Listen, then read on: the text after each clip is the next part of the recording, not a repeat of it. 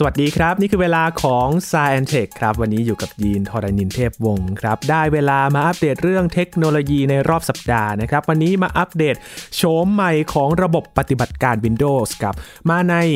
Windows 11 นะครับ ว่ามีอะไรใหม่บ้าง และเราจะได้ใช้กันวันไหน รวมถึงเงื่อนไขต่างๆครับ ถ้าเรามีคอมพิวเตอร์อยู่เป็นเวอร์ชันเดิมจะอัปเกรดได้หรือไม่ วันนี้มาติดตามการอัปเดตกับพี่หลามจิกโกไอทีใน s ซแอนเทควันนี้ครับ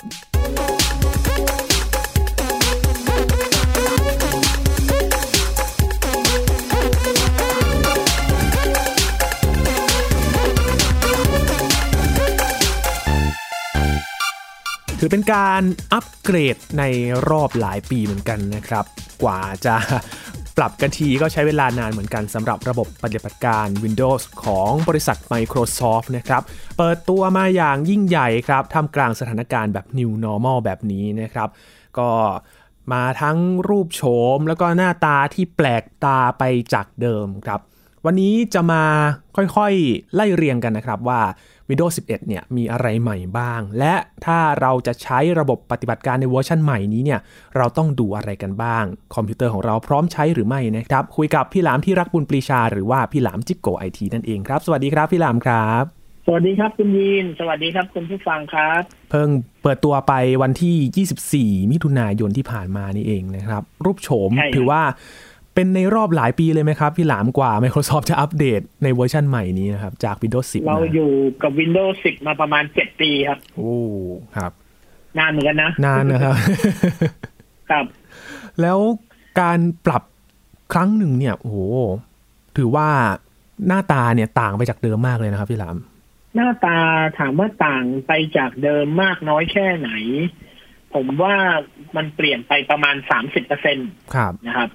ก็ในส่วนหลักๆ ที่เราต้องใช้บ่อยๆ อย่างพวก Start Menu อะไรอย่างเงี้ยนะฮะ มันก็จะมีหน้าตาที่เปลี่ยนไปกับพวกบางส่วนอย่างส่วนที่เราใช้บ่อยๆ อย่าง Windows Explorer นะค ครับ รับ ตัวนี้จะยังใกล้เคียงของเดิมอยู่แค่ แค่มันดูเรียบๆขึ้น แล้วก็ขอบมนมนๆดูดูนุ่มนวลมากขึ้น ครับ ดูแบบโมเดิร์น แต่ มินิมอล นอกนั้ มิ น นิมอล ก็ยังคล้ายๆเดิมอยู่ ครับ ครับ อืมคือเรื่องของโปรแกรมอะไรต่างๆ ที่เราใช้กันบ่อยๆ เนี่ย มันก็ยังมีอยู่ ใช่อย่างสตาร์ทเมนูเนี่ย อันนี้น่าจะฮือฮาสุด เพราะว่า ครับ ตั้งแต่ไหนแต่ไรตั้งแต่เรามีวินโดว์เวอร์ชั่นแรกในโลกเลยเนี่ยสตาร์ทเมนูมันอยู่ด้านซ้ายสุดมาตลอด ครับ ใช่ไหมครับ พอมาเป็น Windows 11 เนี่ย ตอนที่เขาออกเป็นภาพหลุดออกมาทีแรกเนี่ย ก็ฮือฮากันทั้งโลกเลยว่า อุ้ยสตาร์ทเมนูมาอยู่ตรงกลางอะไรเงี้ยนะฮะ จริง ๆ แล้วมันไม่ได้อยู่ตรงกลางครับ มันมันคือสตาร์ทเมนูที่สามารถปรับตำแหน่งได้ว่าจะให้มันอยู่ตรงไหน อ๋อครับ อ่า คือบางคนก็กังวลไปก่อนเลย บอกว่า อุ้ยตรงกลางไม่ดีหรอก มันไม่ถนัดอะไรเงี้ย ก็คือถ้าใครที่ได้มีประสบการณ์ลอง ตอนนี้มันจะเป็นตัวพรีวิวตัวพรีวิวเวอร์ชั่นอยู่นะ ครับ คือมันหลุดจากเบต้าละ มันเป็นพรีวิวก็คือมันใกล้สมบูรณ์แล้วล่ะ แต่ว่าก็ยังไม่ออกเป็นตัวเต็มอีกทีหนึ่ง อืม ถ้าใครได้มีโอกาสลองใช้ดูก็จะเห็นว่าเราสามารถคลิกขวาที่ทัสบาร์ ครับ แล้วเราเข้าไปในส่วนของ Start Menu เนี่ย เราสามารถเลือกได้ว่าจะให้ Start Menu เนี่ยมันเริ่มต้นที่ตรงกลางหรือให้มันไปอยู่ซ้ายสุด อืม เลือกได้อ่า ครับ เราเลือกได้สองออปชันนะครับ ก็แล้วแต่ ซึ่ง เรา พอ ถนั เรา ด เลือกแล้ว ครับ ตรงกลางอาจจะรู้สึกแปลกๆ แต่ใช้ไปสักพักก็อาจจะอาจจะดีกว่าเดิมก็ได้อ่าลองเปิดใจรับของใหม่ดูนะครับ อืมเห็นมี ก็น่าจะดีครับ ครับฝั่งซ้ายฝั่งขวาเนี่ยปัดซ้ายปัดขวานี่ก็จะมีแบบเหมือนเป็นฟังก์ชันเสริมใช่ไหมครับพี่หลามในเรื่องการอัปเดตข้อมูลข่าวสารก็มีด้วย อ๋อ อันนี้นคือส่วนของวิดเจ็ตวิดเจ็ต ครับ ก็คือมีเยอะขึ้น คือ ครับ ถามว่าในใน Windows 10 มีวิดเจ็ตไหมก็มีนะแต่คนไม่ค่อยใช้กัน อืม นะฮะแต่พอพอเป็น Windows 11 ก็เน้นเรื่องของวิดเจ็ตมากขึ้น เพราะว่าอันเนี้ยผมว่าเขาเขาก็ทำตามคู่แข่งก็คือ Mac OS Mac OS เนี่ยเริ่มจัดหน้าเดสก์ท็อปของตัวเองให้มีวิดเจ็ตมากยิ่งขึ้น ครับ สิ่งที่ Windows ไม่ค่อยมีในเดสก์ท็อปของตัวเองก็คือวิดเจ็ตแล้วก็พวกข้อมูลข่าวสารที่มันจะป๊อปอัพแล้วจัดระเบียบกันสวยๆ อยู่ในหน้าเดียวกัน อืม ตัวนี้เขาก็เลยทำให้มันเป็นกึ่งๆโปร่งใสซึ่ง ครับ ทำได้สวยนะทำได้สวย อืม แต่ก็มีคนไปแซวว่า ว่า เอ๊ะทำไมไปทำเมนูกึ่งโปร่งใสเหมือนเอ่อ Windows Vista สมัยก่อนเลย ยิงก็ว่าคุ้นๆอยู่ครับพี่หลามนึกถึง Windows Vista เหมือนกัน เอ่อสมัยก่อนนะมี Windows Vista นะทำเอ่อเขาเรียก Interface Arrow ใช่ไหมค ครั รับ บ มันก็คือมันจะใสๆโปร่งใส แต่สมัยนั้นเนี่ยฮาร์ดแวร์มันยังสเปคต่ำอยู่ไงคุณยิน อ่ า ถ้าคุณผู้ชมจำได้ Windows Vista เนี่ยเป็น Windows ที่ทุกคนไม่อยากใช้เลย นะฮะคือคนที่ใช้ Windows XP อยู่ ก็ไม่ยอมเปลี่ยนเป็น Vista ยอมถอยหลังกลับมาเป็น Windows XP เพราะว่ากลัวไอ้ใสๆเนี่ย เพราะว่าใช้แล้วมันกินทรัพยากรแล้วมันทำให้เครื่องอืด อืม สมัยนั้นแรมแรมยังน้อยๆอยู่ครับแรม ครับ ยังไม่เยอะนะฮะ ก็ใช้แล้วก็เครื่องอื่นกันก็เลยกลัวกันหนีไปอยู่หนีไปอยู่ XP ซึ่งกลายเป็นว่า Windows XP เนี่ยกลายเป็น Windows ที่มีคนใช้เยอะที่สุด แล้วก็มีอายุการใช้งานยาวนานที่สุดครับ โอ้ เราจะคุ้นแถ บสีน้ำเงินข้างล่างนะครับพี่หลาม 11 ปีอ่ะแล้วก็ โอ้ ค่อยมาหยุดซัพพอร์ตใช่ไหม ครับ หยุดซัพพอร์ตแล้วก็ยังใช้ต่อกันอีก ยังมีคนใช้ทุกวันนี้ยังมีคนใช้ Windows XP อยู่เลยครับ อืม สุดยอดมากๆ เหมือนกับว่าเป็นเวอร์ชั่นที่เสถียรที่สุดแล้ว ไม่กล้าเปลี่ยน กันนะ ใช่ครับ ครับกว่าจะเปลี่ยนกะทีก็เป็น Windows 7 ใช่ไหมครับพี่หลาม Windows 7 ใช่ Windows 7 ครับ Windows 7 แล้วก็มา Windows 8 ก็ก็ใช้กันน้อยนะ แล้วก็ อืม มันใช้เวลานิดเดียวเอง Windows 8 มันเหมือนมาแป๊บเดียว แล้วก็ ครับ เป็น Windows 10 เลย ครับ Windows 8 เหมือนจะมีปัญหาอะไรบางอย่าง อืมครับ ครับ แล้วก็ข้ามมาเป็น Windows 10 เลย ไม่มี Windows 9 อ่าเห็นตอนแรกบอกว่าจะทำเป็น Windows 10 X ใช่ไหมครับพี่หลาม เอ่อ 10X นี่จริงๆเป็นอีกแพลตฟอร์มหนึ่งนะครับ อืม คือต้องเล่าอย่างนี้ครับว่า Windows 10 เนี่ย มันอยู่มา 7 ปี เนื่องจากการแข่งขันของคู่แข่งเขาเปลี่ยนนโยบาย ครับ เมื่อก่อนเนี่ยวินโดว์หนึ่งวินโดว์เนี่ย มันก็จะมีอายุไม่นานมาก สักประมาณสามปีห้าปีแล้วก็เปลี่ยนใช่ไหมครับ ครับ ซึ่งคนที่จะเปลี่ยนก็อาจจะได้อัปเกรดฟรีบ้างไม่ฟรีบ้างบางคนก็ต้องซื้อใหม่ ทีนี้ช่วงหนึ่งเนี่ย ฝั่ง Mac OS ครับฝั่ง Apple ตั้งแต่ OS 10.6เขาอ่า10.6 Leopard นะฮะ ซึ่งทางฝั่ง Mac OS เนี่ย ขนาด 10.5 มา 10.6 ยังต้องเสียเงินซื้อเลยนะครับ อืม เสียเงินกันประมาณพันกว่าบาท แต่มันไม่ มันไม่แพงมันพันกว่าบาท ครับ ทีนี้พอ 10.6 ไป 10.7 เขาเปลี่ยนนโยบายว่าเฮ้ยจากนี้ไป Mac OS ไม่เก็บเงินแล้วดีกว่า ให้อัปเดตฟรีเลย อืม คือมันมันเหตุผลมันคนละเหตุผล เพราะว่าเราซื้อ Apple เราก็ได้ Mac OS อยู่แล้ว เหมือนเราซื้อเครื่องคอมพิวเตอร์มันแถมระบบปฏิบัติการอยู่แล้วอะครับ ทีนี้ยังไงคนก็ต้องใช้ Mac OS คู่กับเครื่อง Apple ตลอดไป ครับ มันไม่มีเหตุผลที่ Apple จะไปขายแยกต่างหากทำให้คนต้องไปเสียเงินซื้อ แล้วเขาก็จะรู้สึกว่าเหมือนโดนเก็บเงินเพิ่มเรื่อยๆ อะไรเงี้ย อืม Apple ก็เลยบอกว่าตั้งแต่นั้นมาเราไม่เคยเก็บเงินค่า OS เลยเราให้คุณฟรีไปเลย คุณก็อัปเกรดไปเรื่อยๆ เลยจะเวอร์ชั่นไหนก็ช่าง ครับ นะฮะอัปเกรดไปฟรีตลอดเลย พอทาง Apple ทำแบบนี้ Microsoft ก็เลยกลายเป็นว่าต้องปรับตัวตามเพราะไม่งั้นเดี๋ยวจะโดนเปรียบเทียบ Microsoft ก็บอกว่าอ่ะงั้นเรา Windows 10 เราก็ยังไม่เปลี่ยนเป็น Windows 11 นะ ครับ เราก็จะเป็นอัปเกรดไปเรื่อยๆสิบอัปเกรดทุกปีทุกปีเป็นเมเจอ อื ร์ ม ไปเรื่อยๆ แล้วก็ฟรีอ่าใช้กันฟรีๆไปคนที่มีสิบอยู่แล้ว คุณก็ไม่ต้องเสียเงินเพิ่มอะไร คุณก็ใช้ไปได้เรื่อยๆ จนบางคนเนี่ยใช้มานานจนเจ็ดปี จนบางคนเข้าใจไปแล้วว่า มันจะไม่มีวินโดว์เวอร์ชันใหม่แล้ว อ๋อ ก็จะอัปเกรดไปเรื่อยๆ แบบนี้แหละ เออเขาคิดว่าจะยึดนโยบายนี้ไปเรื่อย ครับ ๆ ซึ่งจริงๆไม่ใช่ครับ อ่า เพราะว่าทางฝั่งวินโดว์เนี่ยมันมันไม่เหมือนกัน เราซื้อคอมพิวเตอร์มาเครื่องหนึ่งเนี่ย เราต้องไปซื้อระบบปฏิบัติการแยกต่างหาก โอ้ ซึ่งเราสามารถเลือกได้ว่าจะซื้อหรือไม่ซื้อก็ได้ หรือจะแถมหรือไม่แถมก็ว่ากันไป อื มันเป็นออปชันเสริม ครับ ทีนี้พอ Windows 10 มันพัฒนามาจนถึงขั้นหนึ่งแล้วเนี่ย มันจะต้องเปลี่ยนแปลงโครงสร้างข้างในมันเนี่ยเขาก็เลยต้องเปลี่ยนเป็น 11 ซึ่งก่อนหน้านั้นก็จะมี Windows 10 X ซึ่งทาง Microsoft เนี่ยพยายามจะทำให้มันเป็นระบบปฏิบัติการกึ่งคอมพิวเตอร์ กึ่งอุปกรณ์พกพาอ่า อ่า 10X นี่คือจะพยายามไปทาง ARM ครับ ไปทาง ARM Architecture ไปทางแท็บเล็ต อ่า ไปทางโทรศัพท์มือถือ ครับ อะไรเงี้ย อุปกรณ์เล็ก ๆ นะครับ ใช่ แต่ว่าสุดท้ายเหมือนเหมือนมันมีปัญหาเยอะก็เลยยุบจริงๆ โครงการ Windows 10X นี่ยังยังอยู่นะ แต่ว่าหยุดไว้ก่อน อืม แล้วก็มาพัฒนาตัว 11 ดีกว่า เอาทางเมเจอร์เป็นคอมพิวเตอร์หลักก่อน อืม นะฮะ ครับ ก็เลยมาทำตัว 11 นี้แทนนะครับ แล้วก็เปลี่ยนชื่อเวอร์ชันใหม่ นั่นหมายความว่า คนที่จะอยากได้เวอร์ชันใหม่นี้ก็อาจจะต้องเสียตังค์ซื้อ แต่อย่าลืมนะครับ ตอนที่เราใช้ 78 กันเนี่ย แล้ว Microsoft ก็ออกเป็น Windows 10 ใช่ไหมฮะ ครับ เขาก็ให้สิทธิ์ลูกค้าเก่าเนี่ย อัปเกรดได้ฟรี ตอนแรกเนี่ยให้อัปเกรดหนึ่งปี ครับ แล้วช่วงนั้นเหมือนมันเป็นช่วงเปลี่ยนผ่าน ซึ่งมันวุ่นวายมาก ๆ เลยครับ มันก็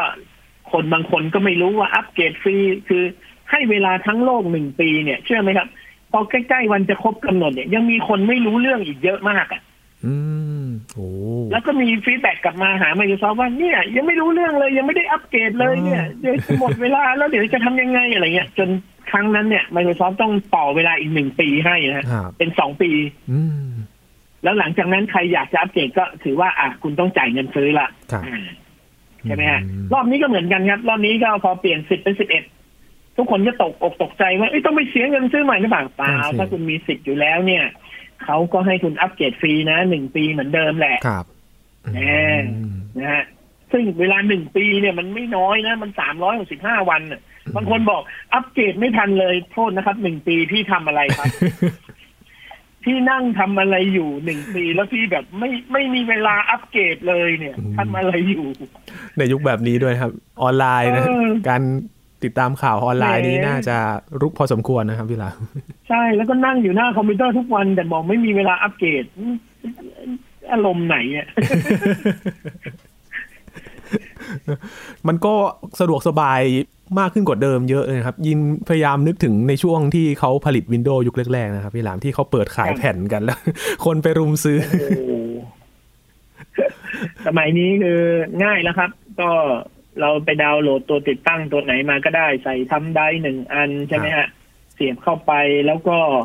ไปหาซีเรียลนัมเบอร์มา เดี๋ยวนี้สั่งซื้อวินโดว์ผ่านทางออนไลน์ยังได้เลยครับ อืม ไม่ต้องซื้อเป็นกล่องละเดี๋ยวนี้ก็จ่ายเงินออนไลน์เสร็จก็ได้ซีเรียลนัมเบอร์มา ครับ เอาซีเรียลนัมเบอร์มาใส่กับวินโดว์ที่เราติดตั้งไว้แล้ว แค่นี้เองก็เป็นถูกได้สิทธิ์แล้ว นะครับ ครับ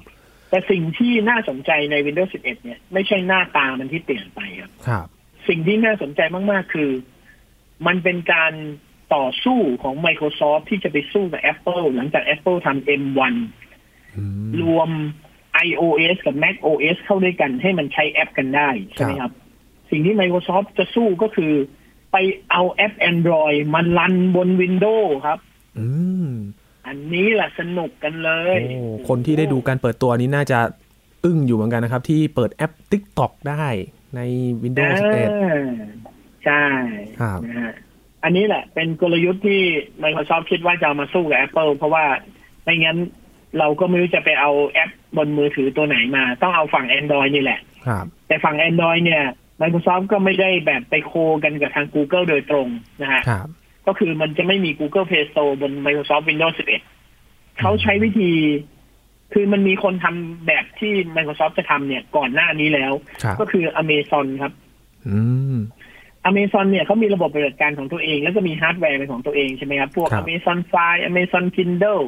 นะ ที่เป็นแท็บเล็ตเอาไว้อ่านหนังสือ e-book อะไรเงี้ยนะฮะ ครับ ไอ้แท็บเล็ต e-book พวกนั้นเนี่ย มันก็มีหน้าจอที่สามารถลงแอปอื่น ๆ ได้ด้วย ซึ่ง Amazon ก็เคยไปพอร์ตแอป Android ที่ดัง ๆ นะ อย่างพวก Facebook Twitter โซเชียลทั้งหลายแหล่แอปอะไรที่คนอยากได้เนี่ยนะฮะก็ไปพอร์ตทั้งหมดมาไว้ในให้มันใช้กับไอตัวอุปกรณ์ของ Amazon ได้ เขาก็มี Amazon App Store ของเขาอยู่ ครับ ทีนี้พอ Microsoft ไม่ได้ไปร่วมงานกับ Google โดยตรง Microsoft ก็เลยใช้วิธีว่าเอ้ยงั้นเราไปเอา Amazon App Store นี่แหละ อืม ไปเอาแอปที่มีอยู่ในนั้นทั้งหมดเลยมาใส่ใน Microsoft Store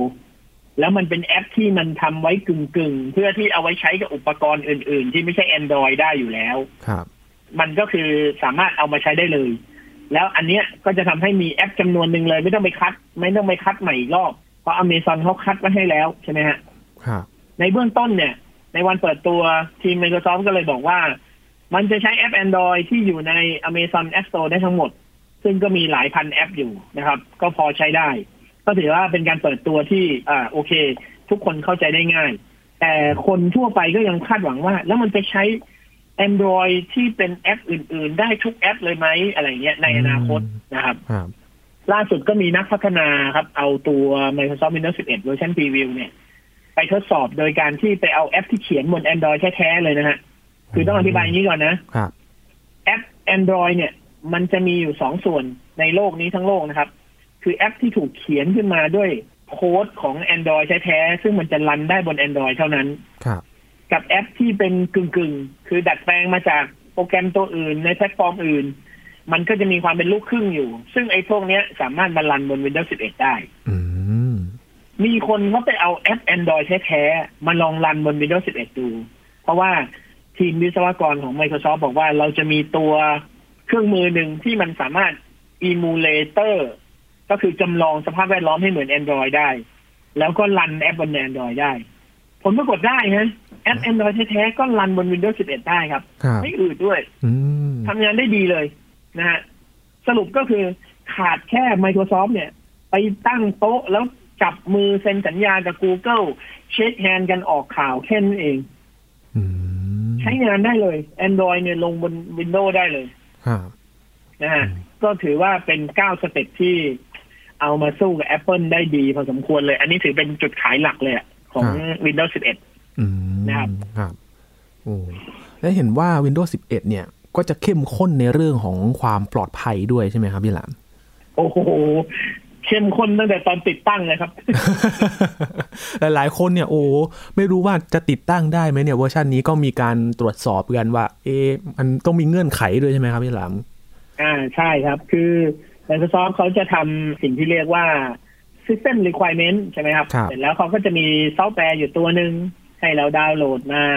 หรือไม่ก็ลองรันหน้าเว็บนั้นดูนะฮะเขาก็จะวิ่งมาตรวจสอบในเครื่องเราว่า มันมีองค์ประกอบเพียงพอที่จะติดตั้ง Windows 11 ได้ไหมทีนี้หลายคนก็ไปเจอว่ามันขึ้นว่า Windows 11 ไม่สามารถรันบนเครื่องนี้ได้ อืม อ่านะก็เจอก็งงกันว่าเอ๊ะเป็นเพราะสเปคไม่ถึงหรือเปล่า ซึ่งจริง ๆ แล้วสเปคไม่มีปัญหาเลยครับ ครับ Microsoft Windows 11 เนี่ย ต้องการเครื่องคอมพิวเตอร์ PC ที่มี CPU เพียงแค่1กิกะเฮิรตซ์ก็รันได้แล้ว อืม แรม4กิกก็รันได้แล้ว ครับ พื้นที่นะดิสก์ใช้แค่ 64กิกก็สามารถติดตั้งได้แล้ว อืม ในเรื่องของสเปคเนี่ยถือว่ากินน้อยมากๆ ครับ แต่เครื่อง PC สักอายุสักประมาณสี่ห้าปีที่ผ่านมาบางเครื่องรันในตัวทดสอบแล้วขึ้นมาบอกว่าติดตั้งไม่ได้ อันนี้ทุกคนก็เริ่มตั้งคำถามกันว่า เอ๊ะแล้วทำยังไง อืม ใช่ไหมฮะ ครับ ผมก็ไปดูคนที่เขาเป็นพวกนักพัฒนาไปดูว่าเขาเจอปัญหาอะไรได้บ้าง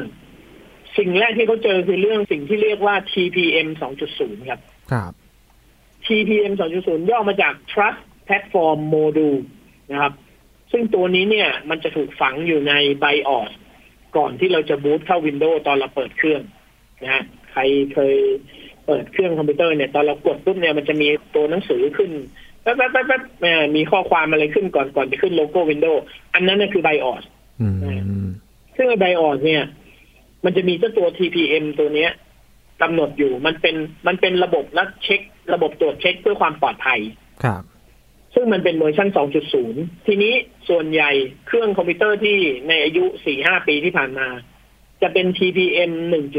1.2 มันเลยไม่รองรับกัน อืม วิธีแก้ก็คือใครที่เจอแบบนี้นะครับ ให้เช็คเรื่อง TPM เป็นเรื่องแรก เสร็จแล้วเข้าไป ไปดูในไบออดครับนะฮะรีสตาร์ทเครื่องกด delete รัวๆ บางเครื่องก็ F1 F2 แล้วแต่นะบางเครื่องก็ F10 กดรัวๆรัวๆปั๊บปั๊บๆพอเข้า BIOS ได้เข้าไปตรง Security มันจะมีหัวข้อที่เขียนว่า TPM อยู่ เราก็ไปเช็คดูว่า TPM เราเนี่ยเวอร์ชั่นอะไรครับ บางคนบอกเข้า BIOS ไม่เป็น เราเช็คตอนเราอยู่ใน Windows ก็ได้นะครับ ตอนที่เรายังไม่ได้รีสตาร์ทเครื่องครับ ครับ ตรงสตาร์ทเมนูครับ เราไปตรงช่องที่เป็นเมนูรัน แล้วพิมพ์คำว่า tpm.msc enter ปึ้ง มันจะเปิดดอทโหมด แล้วก็รันเช็ค tpm ให้เรา แล้วก็บอกว่า tpm เราเป็นเวอร์ชันเท่าไหร่ อืม ถ้าเป็นเวอร์ชัน1.2 สิ่งที่ต้องทำก็คือ ต้องไปอัปเกรด BIOS นะฮะ ครับ ซึ่งอัปการอัปเกรด BIOS เนี่ยอันตรายนิด หนึ่ง โอ้เห็นว่า อั ต้อนง ตรายนิดหนึ่งคือ คือถ้าทำแล้วมีปัญหาเนี่ย เราจะเปิดเครื่องไม่ได้อีกเลย บอกลาคอมไปเลย เราเราต้องยกไปที่ร้านให้เขาแฟลชไดออสให้ครับ ครับอืม ซึ่งเราเราทำเองไม่ได้ไอ้เครื่องมือแฟลชไดออสนี่มันต้องใช้เครื่องมือเฉพาะ ครับ อ่าเพราะฉะนั้นต้องระมัดระวังนิดหนึ่งครับ พออัปเดตไดออสเสร็จปุ๊บเนี่ยคุณก็จะได้ TPM 2.0 มาแล้วคุณไปเปิด enable มันซะในไดออสแล้วคุณมารันในตัวเช็ค Windows อีกทีหนึ่งคราวนี้มันจะรันได้ครับ อืมครับ แต่ก็มีบางคนที่รันไม่ได้อีกนะ อ๋อเพราะอะไรครับพี่หลาน พอรันไม่ได้อีกปุ๊บผมก็ไปศึกษาข้อมูลต่อ อ้าว TPM 2.0 แล้วทำไมบางคนยังรันไม่ได้อยู่ ไปเจออีกสองข้อครับ หนึ่งคือ BIOS ส่วนใหญ่ทุกวันนี้เราจะเปลี่ยนเป็น BIOS ที่ชนิดที่เรียกว่า UEFI หมดแล้ว ครับ ใช่ไหมฮะ เครื่องคอมพิวเตอร์สักสี่ห้าปีเนี่ย เป็น UEFI หมดแล้ว ใน UEFI เนี่ย มันจะมีฟังก์ชันหนึ่งครับ เรียกว่า Secure Boot ครับ Secure Boot เนี่ย บางเครื่องก็ปิดไว้ บางเครื่องก็เปิด ถ้าติดปัญหาว่าเช็ค TPM เป็นเวอร์ชัน2 แล้วยังลง Windows 11 ไม่ได้ ให้ไปดูว่า Secure Boot เปิดหรือปิดอยู่ ครับ ส่วนใหญ่จะปิดอยู่ให้เปิดครับ เปิดแล้วก็จะกลับมาลงได้ กับสุดท้ายครับ ในระยะหลังๆเนี่ย ส่วนใหญ่เวลาเขาฟอร์แมตฮาร์ดดิสกันนะครับ ตั้งแต่เรามีฮาร์ดดิสเกินเกินสี่เทราไบต์ขึ้นมาเนี่ย ยุคหลังๆเนี่ยเขาจะฟอร์แมตฮาร์ดดิสไม่ได้เป็นฟอร์แมตเดิมๆนะ ไม่ใช่เป็น FAT สามสองเป็น NTFS แบบเดิมละ เราจะฟอร์แมตฮาร์ดดิสเป็น GPT drive ครับ GPT disk ทีนี้มันจะมีบางเครื่องที่ไม่ได้ทำเป็น GPT disk อืม มันจะลง Windows 11 ไม่ได้ครับ เพราะ Windows 11 มันต้องการดิสที่ฟอร์แมตด้วย GPT disk ครับ อืม ถ้าเจอใครเจอปัญหานี้ก็คือ